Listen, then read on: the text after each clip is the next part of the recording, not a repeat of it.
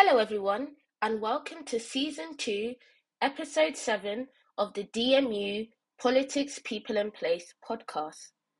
In this episode, Lecturer in Human Resource Management, Beth Miller, and Special Projects Officer, Derek Mensah, talk with D M U students Joe, Lena, Julia, Murphia, Charles, and Jemima about what is allyship. They discuss what allyship means to them and in a wider sense, and they dive into ways in which we can enhance allyship within D M U. Okay, well, hello and welcome um, to this podcast where we'll be discussing allyship. I am Beth Miller, a lecturer in Politics, People and Place, and the module leader for H- the H R M module, Managing Equality and Diversity and Inclusion. I would like to start by saying thank you uh, to everyone here for agreeing to participate in this podcast that will discuss allyship and how allyship can be developed at D M U to support students of marginalised groups to feel included. It is hoped that by students of it is hoped that by students of all races feeling that they belong, that all students will fully engage in lectures and seminars, and in turn this will help to bridge the current attainment gap.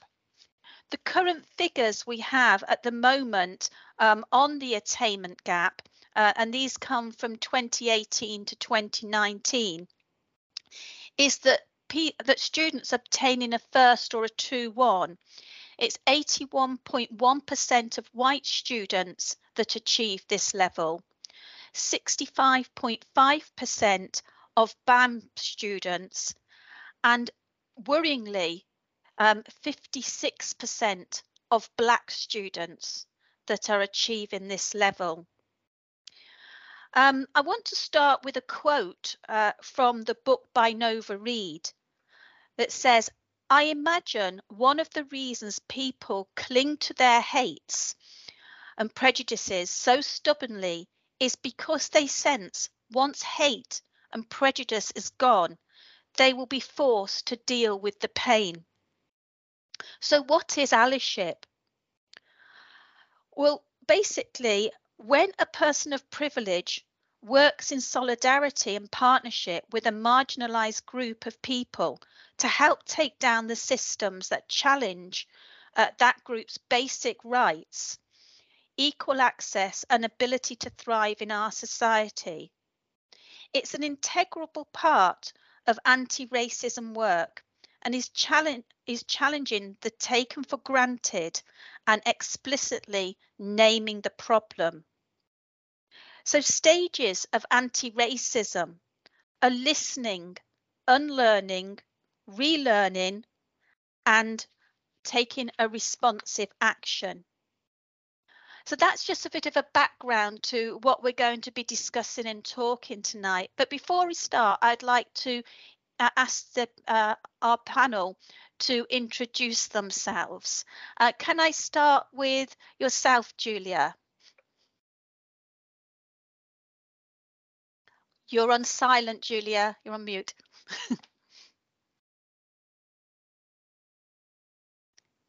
No, we still can't hear you. Okay, I'm just going to take That's you better. uh, so hi, I'm Julia, she, her, a black, mixed, cis, gay woman. I'm studying business and H R. Uh, I'm a third year student. Thank you, Julia. Derek. Hello, um, so my name is Derek Mensah and I'm a Special Projects Officer here at D M U looking into student experience and student engagement. Thank you, Derek. Uh, Murphia. Hi, I am a graduate from D M U from the psychology undergraduate degree and then the human resources management master's degree, and I've worked with D M U as a brand ambassador in the business and law faculty, and I've spoken with um, Beth's third year class about allyship, so this is very exciting for me. Thank you, Murphia. Jemima. Hi, I'm Jemima Diodu. Um, I'm currently a Communications and Engagement Placement student with the Department of Politics, People and Place, and I study International Relations. Thank you. Lena.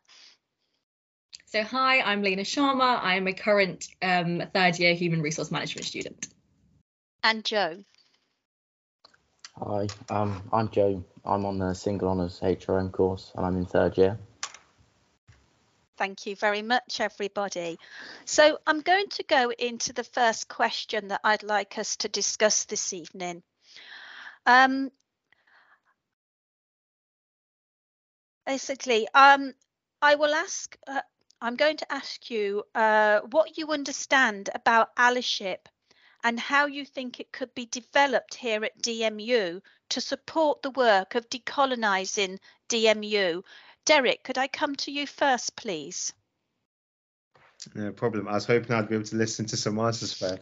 um, um, I, I mean, for me, you know, firstly, I think sometimes when we put specific words on a certain attribute, we'll make it this special thing. Um, um, um, you know, so, you know, being, you know, allyship, you know, I, I guess the breakdown is just being a decent human who allows others, you know, the space to be who they are, and equally ensuring they're not being limited, you know, by any structures in place. And, you know, yeah, I feel like it's part of being a basic, there's a basic human quality, so to speak. But, you know, so I think, yeah, for me, that's that's how I describe being an ally, is just, yeah, ensuring the people around you in the spaces that you occupy, um, um, you're not contributing to any kind of systems of limitations, um, in allowing people to be who they're supposed to be or they want to be. Um, yeah, yeah. Thank you. Julia? Mm, so I would say allyship for me is something a step further. So I would say being a decent human being is a baseline, and then someone that calls themselves themselves an ally should actually be actively uh, challenging the status quo, because if we don't partake in any action, nothing will change really, uh, because people in power will still not care about making a change. And I feel like allyship is something that you do rather than what you identify as. So you have to acknowledge your privilege, then use it uh, to kind of help people that don't have it, and also acknowledge the fact that you as well have bias as a person that is in position of power in some way. Uh, and um, as you said in the beginning, unlearning is a big thing, of a big part of that. Uh, and listening to other people's experiences and trying to challenge own bias, but also speaking up when you hear something happening around you. Thank you, Julia. Lena, what would you like to add to that? I think Julia just basically hit the nail on the head perfectly with what she just said. Um, I was going to counteract what Derek said, and I would say that it's definitely a baseline what people think an ally is. An ally, it's very easy to call yourself an ally in today's day and age, but how many people are actually willing to promote and encourage that movement and do anything they possibly can to be, you know, to, to as Julia said, to go against the status quo? And I think it's all about recognising privilege and recognising that you are in a position where you are able to be an ally. Um, so in order to be able to be a successful ally, you have to be able to encourage and promote diversity and be able to do anything you can to remove racism in the work or in any sort of situation. Okay, thank you, Lena. Jo? So my understanding of allyship is that so there are opportunities to grow and learn about ourselves and other people, whilst building confidence in others. And by doing this, you recognise there are systemat systematic inequalities, and you have to realise the impact that they've had on different people. Thank you, Jo. Murphia? Um, I agree basically with what everyone said, and I just think it's a case of going and doing a lot of research for yourself, um, and that's what being an ally is, is not relying on everyone else to feed you this information and then to just hear it and think, okay, I've heard it, I'm an ally now.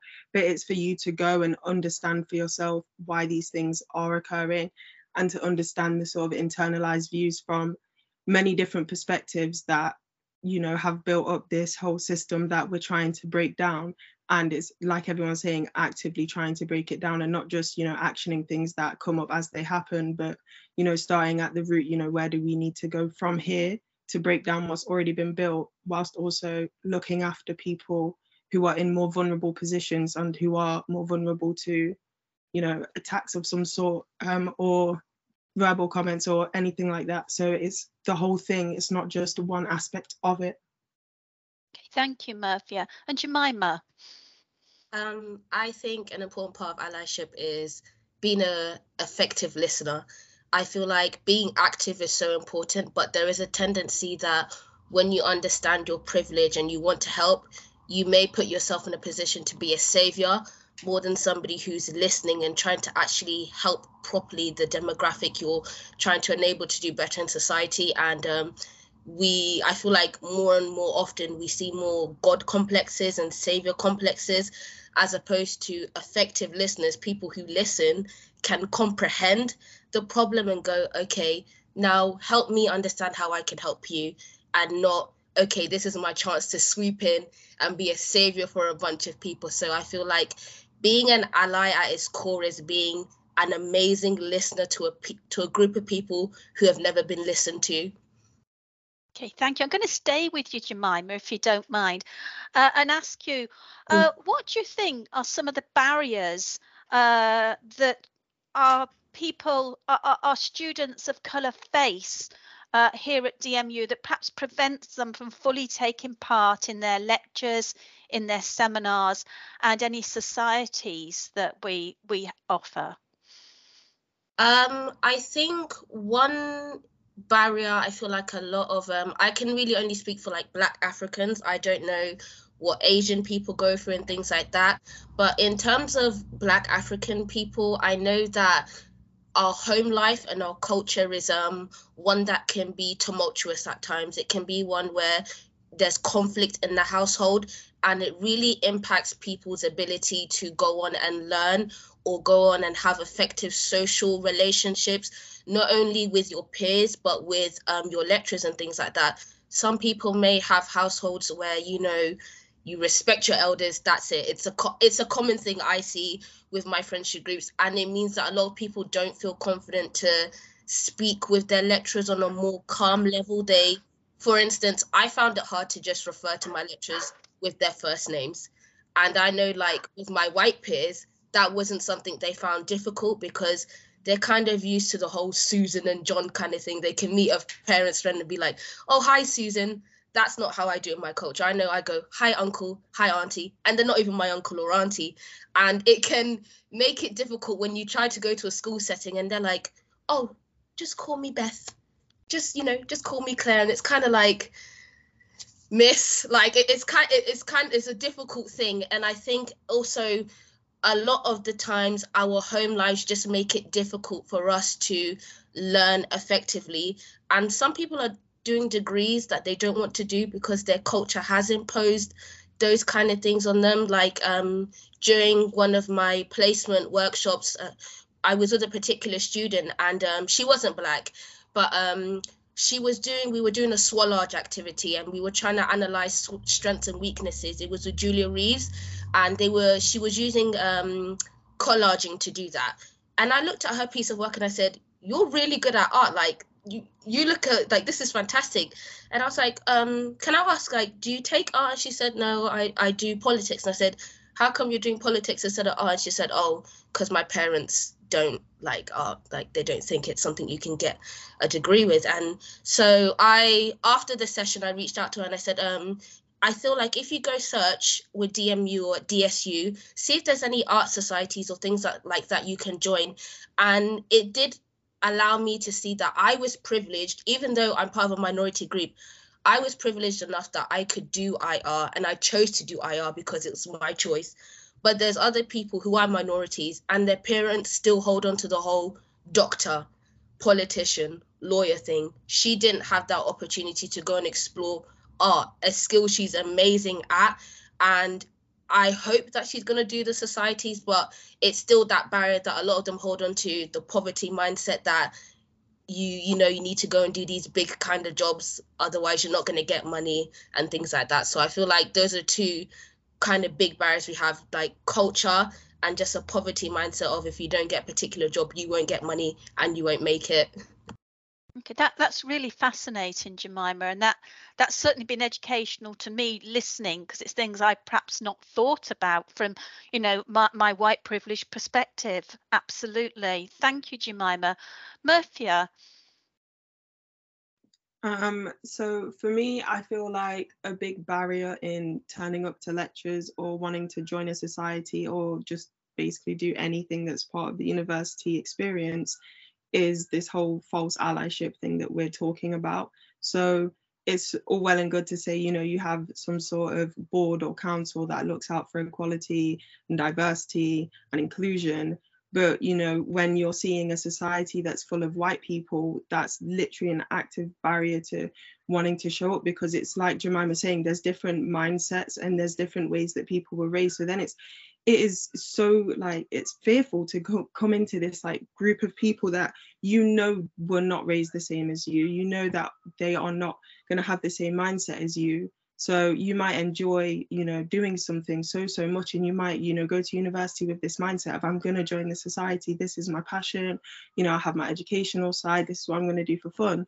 And then you go to the taster session and you think, I am never coming back here again. I, these people do not understand me. They do not have the same sort of banter as me. They just do not understand life the same way. I don't want to party like them, or, you know, there's just all these barriers in terms of like socially how we behave. And then if you are met with a group of people who are very different, that's going to occur. And when we look at the newest census, England is still very much white. It's like eighty, I want to say eighty-two percent, but I could be very wrong. So it's in the eighties. So it's still very much a white country. So that is an active barrier. Wherever you go, it's going to be an active barrier. Leicester's one of the most multicultural cities in England, and that's still an active barrier in joining societies. And I know for me that if I didn't do the sport I did prior to university, I would not have come to my society. There were conversations that were not meant to be had, but it was just how people were brought up. They thought that these things were okay, and it was like you had to partly understand, okay, that's internalized, but then how do you accept that at the same time? And it's because uh, inclusion and diversity only goes so far in making sure people are, like we're saying, unlearning these behaviors. It's the same as showing up to a lecture and your lecturer not understanding exactly what you're trying to explain to them regarding your home life and why there's barriers in you being able to complete work. Like, there's a lot of us that have to look after our siblings and go back home so frequently, and, you know, we have such an active role in the family, and sometimes sorry sometimes that can also be a barrier in getting your work done, because there's those expectations from family, because we are, you know, so grouped together, and it's not as individualized as Western cultures are. There's, we need to be there for our family. And when these things occur, I've seen so many stories on Twitter of lecturers not understanding when things come up and thinking that, you know, there is that privilege of being able to walk away from these hard things in life and that there will be some sort of safety net, and not everybody has that. There's a lot of times where families are working, you know, with one one family member being the main person bringing in income, and you also need to help. University is not just being able to come and learn, and it's not just showing up to lectures. You know, there's a lot of people that have to do so much work outside of university in terms of a job, home life, everything, and that's also not understood by lecturers to the extent that I feel like it needs to be. And then it's the same with your peers in seminars and lectures. You feel maybe if you want to say something, so say you're discussing this in a human resources management lecture, maybe there's people that won't want to show up to this because they feel like they're not going to be heard by their white peers in their predominantly white, you know, university. So there's always that fear of you're not going to be understood, but that comes down to the education that people are being given outside of their studies in terms of inclusion and diversity, which everyone seems to be so big on, but they're not correctly teaching. Okay, thank you very much for that, Murphy. And you did touch uh, on another point that uh, is important. It's, is there an existence of white privilege here at D M U?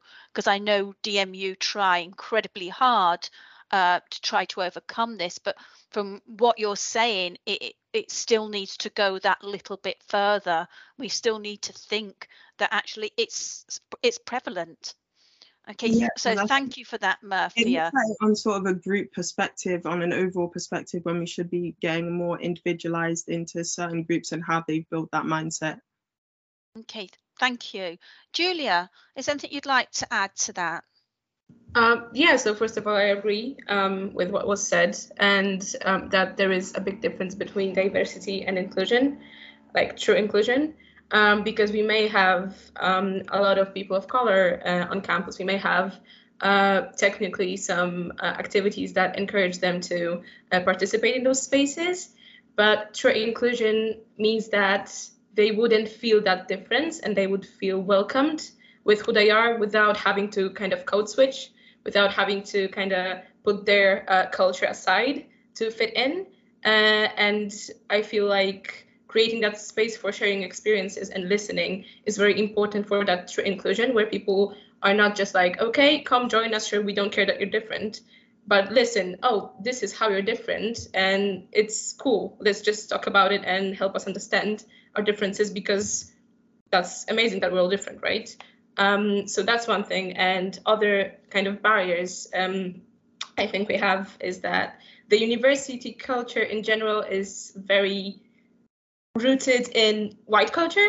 So obviously, um, especially when we're talking about our Western U K, even American context, uh, I feel like a lot of the traditions and the structure and all of that, and history, obviously, uh, is all very much rooted in white culture, to the point where um, even though we're, we have more people of color coming in, uh, it doesn't feel for them like something that's created for them. It feels like you're coming into a space that's someone else's, kind of, and I feel like that kind of prevents that inclusion as well. And uh, what girls said about um, what's happening in lectures, I feel like what goes hand in hand with that university culture is um, that the curriculum is, it might not be racist, but it teaches a lot of things from a very white perspective. Again, rooted in those Western, in Western history, and kind of erasing everything else outside of, uh, you know, the old things we know, uh, and not really expanding on different culture, different countries, and um, not appreciating those differences. And also a lot of lecturers don't really realize their own bias and some microaggressions, and say things that they don't even realize are wrong to say. And sometimes when you're a person that it directly affects, it's really hard to speak up. That's why also we need allies, again. Um, but sometimes you hear something and you're like, well, it shouldn't be said, but it's not um, obvious enough for me to make a big deal out of it. And I don't feel comfortable speaking up right now because it's a lecture and I respect them. Or I'm just shy and I don't want to speak up in front of the group.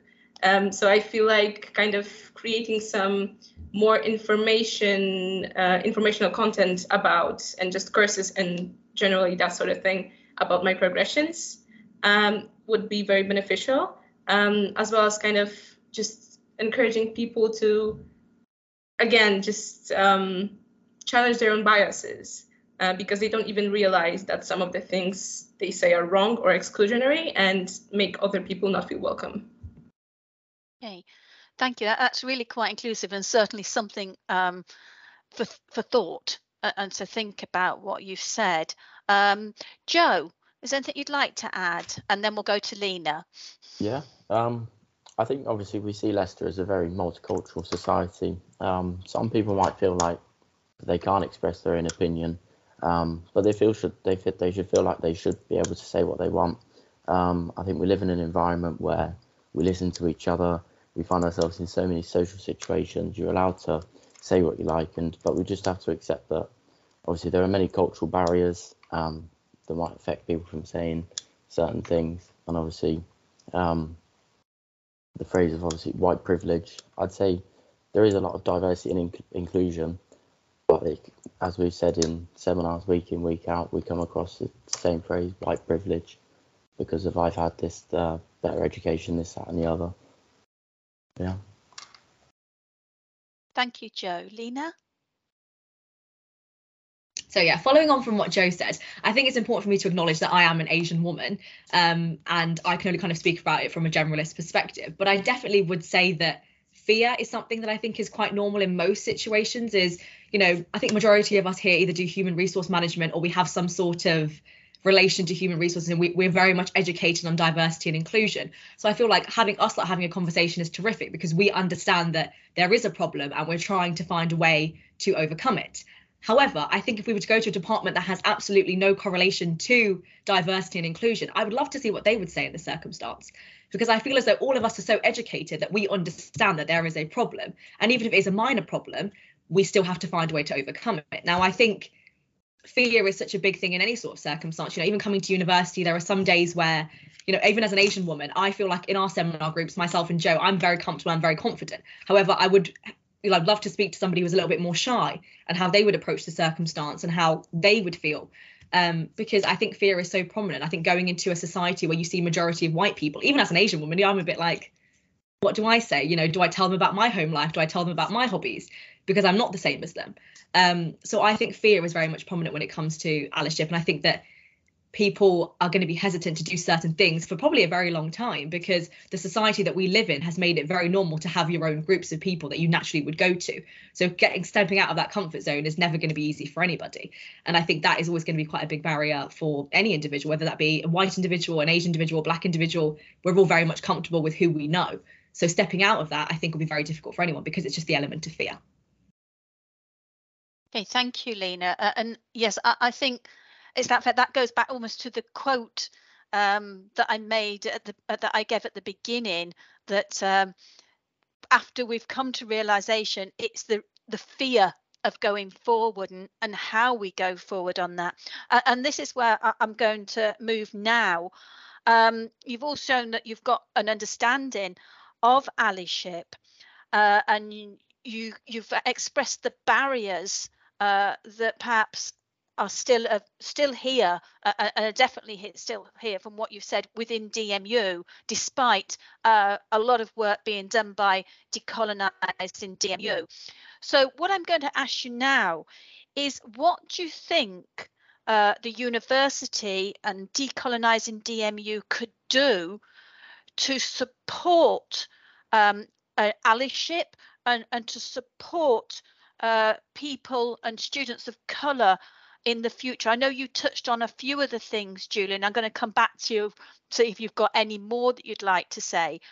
But um, that's what I'm going to be asking you to focus on now. So if I come to you, Murphia, what would you advise uh, myself and Derek that maybe we could take forward from um, our discussion tonight?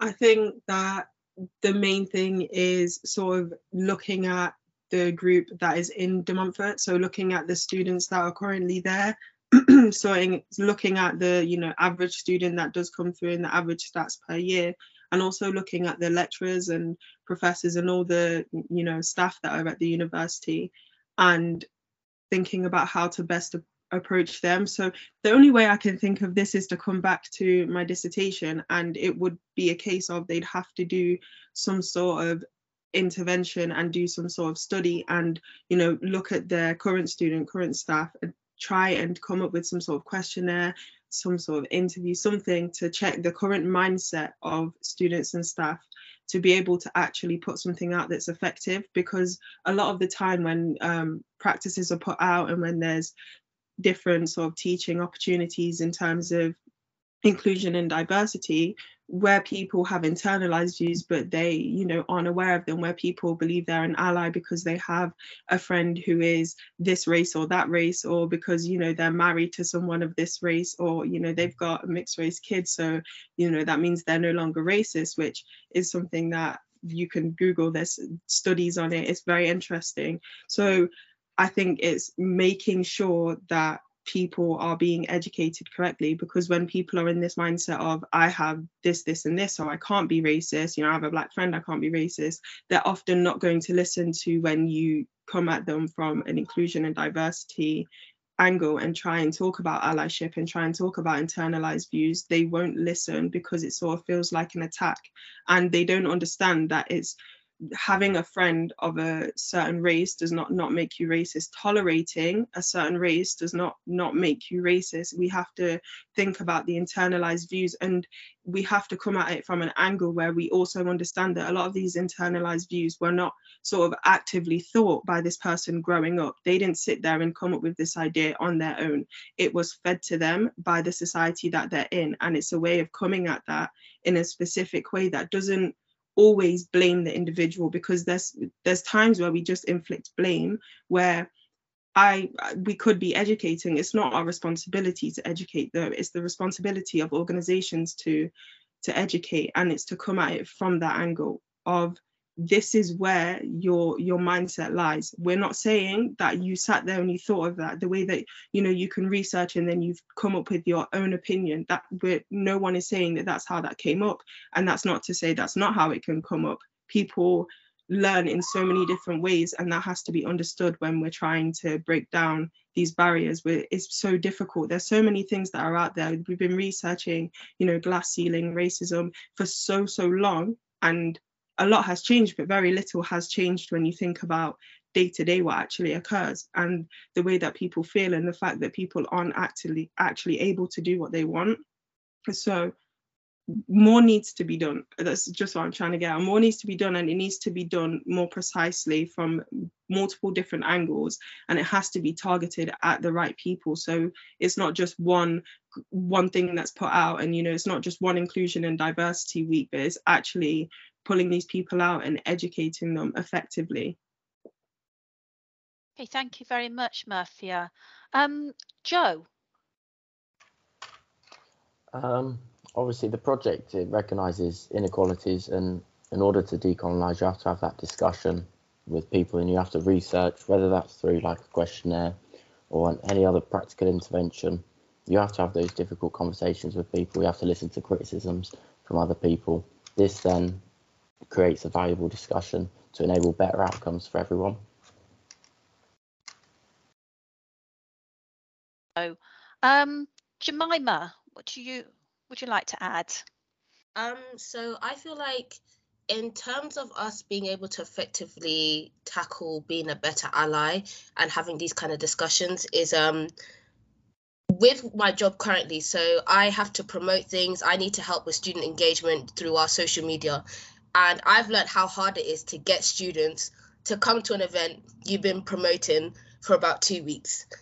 One thing you learn is that it doesn't matter how much something benefits people, they are going to make the choice to come, and you cannot force anybody to do anything. No matter how fantastic it is, no matter how fabulous you dress it up as, at the end of the day, people are making a choice to come to something, and they may not come, and that is something that we just all have to accept. And um, the second thing is that I'm part of the anti-racist reading book club that one of my previous lecturers, Ben Whitman, created. And it's an amazing book club where we have discussions about race and racism. And we see that consistently the turnout is quite low. And when people come, they're like, wow, the discussion was amazing. I didn't know it was like this. And we're like, yeah, we're trying to tell you guys it's not just a book club where you just read the book and then that's it. Like, we we talk from cultural appropriation, blackface. We talk about the things going on, on social media. Like, we have amazing conversations. And one thing I've been trying to put forward through in my job is that there are certain things you need to take it and drag it into the classroom. You need to take it and drag it into the seminar. You can't wait for people to say, okay, yeah, I'm finally going to go. Realistically, they're not going to go. And we've been facing this whole thing with turnout, not only just at the book club, but with so many events I've been part of, they're just not going. No matter how fan, and Beth, you know this, you know how fantastic some events are, they just don't go. And I feel like um, even when we look at the tribunal, more people would have come if now that they have the hindsight to know that the tribunal was an amazing event. When it comes to having important discussions about being an ally or talking about race and racism, I can't wait for you to go make that decision to go learn about it. We need to drag it into the curriculum. We need to drag it into the classroom because um, like Lena was saying, there's certain courses, they're not going to touch upon race and racism. That's just how it's set up. And race and racism intersects everything, regardless of what we're looking at. And there's just certain things, unless I put it in the classroom, they're not going to learn. And students, they have this kind of thing where they need a taste of it before they decide they're actually going to take that step and do it. Uh, that's just how people are. We need a taste of something before we go, okay, I'm going to go. We need to hear from somebody else. It's actually really good. Go. Let, let's listen to this conversation. Let's have, let's do these kind of things. I feel like sometimes waiting for people, not pushing them into the deep end, I'm not saying that, but sometimes waiting for people to make a move may take a good couple of years. It's like we see even with the older generation, a lot of them, they'll be like, it wasn't like that in my time. We've moved on. You've decided to get a phone. you decided to get laptops, you've learned how to online bank, but stopping saying a particular word, you're not going to do, because that's not how it is in the olden days. We can't do that. You, it's a case of we've had to force people to not say it. We can't just say, we'll wait till they stop saying the word. No, we said, that's it. You can't say it. And I feel like that's the same approach we need to take with these kind of discussions, is drag it into the curriculum, drag it into the classroom. We're going to talk about it. I know you're scared. I'm going to be a scaffold for you. I'm going to help you voice your opinion. If it's a case of put your hand up, or we have an online forum where you type in your response and it's anonymous, and then you can say your opinion like that, that's fine. It's cool. But there's just certain things you just have to drag it in, and baby steps, what we've been baby stepping for a little too long now. That that's kind of my approach with it. Thank you so much, Jemima. Uh, Lena. That has motivated me in such a deep way, and I feel like I'll be able to say something better now. So I think com I completely agree with what Julia was saying. I think that what I would say is that is we, as a university, probably be one of the first universities to actually bring it into the classroom, which I think is so important nowadays. Like, we're encouraging people. We talk about so many different things as part of our course. And I'm pretty sure, Beth, you mentioned that everybody in their first year does like this like reflective kind of like learning about referencing and learning about how to do all that sort of stuff. Everyone has the same module at the start of the year. But if I'm being completely honest with you, how useful is that module? Like, we all have to do it. But what happens if the topic that we had to talk about could instead be, we write about reflective writing about managing equality and diversity? And we can kind of find a way to incorporate it into our work, because I feel as though, as Jemima said, voluntarily, nobody's really going to do anything voluntarily. You know, no one has for the past how many decades. It's about taking the approach to saying, we're not going to allow this to happen anymore. So this is what is going to happen. And a lot of people, you know, we're in an education facility. A lot of people have come here to be educated about a specific thing. If they leave being educated with more things, they're probably more inclined to have a better university experience. I can tell you right now, as a human resource management student, I know that this was something that I was going to be, you know, embedded into my journey. I knew that I was going to learn about it, and I was excited to learn about it because I'm very much interested into it. But I'm pretty sure somebody in architecture or in, you know, art, et cetera, et cetera, they're never going to learn about this. So they're never going to be exposed to the depths of it until they're dragged into the deep end at um, the workplace. And they could experience something in the workplace that they could have been educated about at university.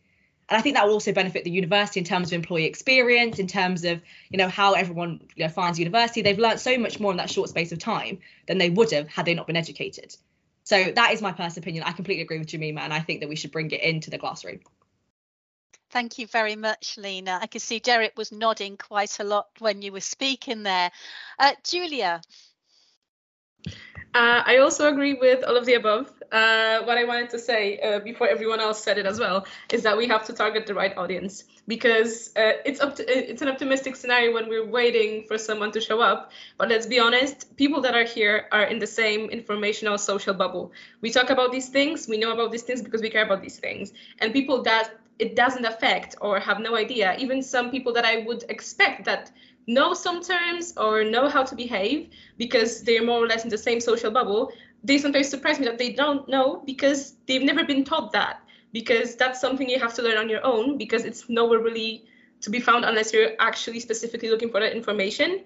And why is it not taught? It's literally the basic information we have to have in the curriculum if we want people to do better. Because if they know better, they will do better, because that's going to be required of them. And some people that don't really care about the issue, they will live the rest of their life not even knowing there is an issue because no one ever named it to their face. That's why if we don't drag it into the classroom, if we don't put it in the curriculum, if we don't decolonize what we're teaching, uh, instead of just trying to uh, make some points outside of the class, some people will never see them because it's not what they're interested in, because it's not something that really connects to their work, connects to their studies.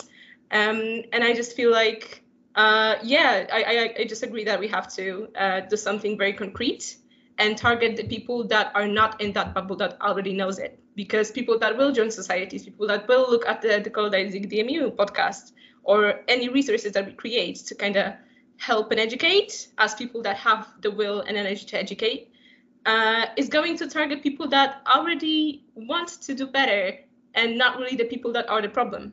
That's why we have to make those people realize that they are the problem, obviously not in a way that makes them feel attacked, because it's going to be counterproductive, but just kind of step by step. Uh, it's a big step, but it's still, you know, a baby step, really, because we've been baby stepping for way too long. I agree with that. Uh, but still, for us, it would be like a big leap, but for some people, that would be the first step in their baby steps. But still, we have to take that for them, because they will never realize it's a step they need to take. So, yeah. Thank you very much, Julia. I mean, you've all said some really, really poignant things that have come to clear for me tonight. There, I mean, I've learned from you definitely this evening, uh, and yes, I, I, I'm taking on this point of the baby steps that you're you're picking up on. Um, Before we close this session tonight, I'd like to hand to Derek now, who perhaps, Derek, you could summarise some of the points um, that have been made tonight, if you wouldn't mind. Th th th thanks, Beth. I think you've given me the hardest job um, um, because a lot, a lot of great stuff has been said. Um, but I'll try my best to kind of conclude in, in a nice story. I think it, it, it's quite clear from what you guys have shared today. Um, there's a something that I love, and I was kind of trying to, I tend to say, you know, community is easy, but then you guys today made me add another word to that. Diversity and community is actually easy because people are there. Does that make sense? You don't have to do a lot to get diversity. All you have to say is come here. So actually, institutions bragging about diversity is no, you you don't deserve anything for it. All that means is people can come to where you you get you give people the chance to come in. Now, where the hard work actually lies, from what you guys have said today, is about inclusion, which is actually really about connection. Okay, so and, and so that's the link. You know, diversity, inclusion, community, and connection. That you know is is understanding actually what is just happening by the status quo and what requires, in you know, I guess delicate work. You know, so if we all enter a new room, if we don't do anything in that room, we don't connect. Right, so going back to the question that then followed around, you know, what we can do, well, what are the limitations that students have that limit engagement? Um, and in my line of work, and I think something that, as Jemima spoke from her experience, you know, when it comes to student engagement, you know, you can do whatever you want. If students don't want to be there, they don't want to be there. And for me to get students to even do anything, there's three main things that's required, which is, are they able to actually turn up? So going to some of what um, Marfa said about, you know, some of the cultural limitations that then, have, you know, makes it hard for you actually to be there because you've got other things you have to do, or you don't understand that no one explained that, well, this works this way. And that intricate understanding that is required by institutions to understand that, you know, and that's once again, the inclusive, inclusive element of what people have to experience. So you've got that, that nature of, you know, are students able to, um, are they actually aware? Once again, it goes back to the point Jemima saying, you know, now that they know what's there, they're like, oh, well, now we know it. We didn't know it before. You know, so equally with this work on race and inclusion, well, if we are then talking about it, we increase that awareness, you know, and not hiding behind a conversation, but being raw with it. And then lastly, when it comes to the third element of student engagement is willingness. You know, now that they know that is happening, they know that was really good. Actually, they want to be at the next one. They have a greater willingness to be there. And the, the same thing with diversity and inclusion. Well, when we then see the positive impact that actually has in that connection that we build in the classroom, while without not engaging different, you know, the people are different to me, while not engage in a conversation to also learn. So I think, I think you know, we, you, you kind of then take took it into this narrative of, and I think I, I, I like what Lena said around that student experience, because once again, that's something that I work in, which is building or doing the right thing benefits everyone. It benefits students, it benefits staff, and it benefits the institution. And if all three are then satisfied, guess what then happens? It benefits the community, because students leave understanding what being a citizen is all about, what allyship really is about. They then take that into the workplace. They challenge the stuff they see in their workplace. Now another, another organization is touched to change just because a student from D M U said, hey, that's not good because this is what I learned when I hang out with my classroom. So actually talking about that engagement against students to actually, you know, be allies of each other in the classroom is actually important to having that end goal, you know, which kind of links to some of the points that you guys then said around how do we then embed this into the curriculum and into our structure. You know, and I think I love how, you know, you guys kind of really just said, look, enough talking, you know, there's, we've been talking about this dilly-dallying and crawling out, it's time to run and run it well and actually be serious about running. And something that's, that's come out quite clearly in the work we've been doing with decolonizing D M U is that actually, and I kind of been voicing this quite strongly, you can't change lived behavior with policy. You know, you can you you can actually change it with values. That's where the the the, the raw thing is at. You know, you can't. You also can't.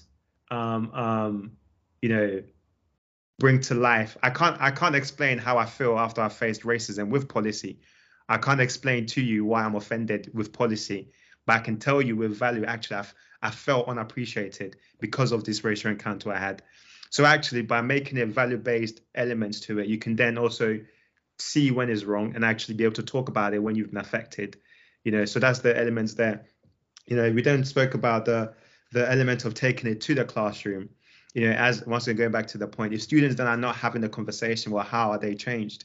And one thing that I'm quite proud about is, you know, the workshop that I did with the H R M um, um, final years, um, um, Beth, that is something that we're trying to actually make a part of this wider D M U curriculum, you know, and actually that's just one component. Once you have a discussion about it, as you guys pointed out, maybe then write a reflective piece of how you then, what did you learn? What does that mean for you going forward?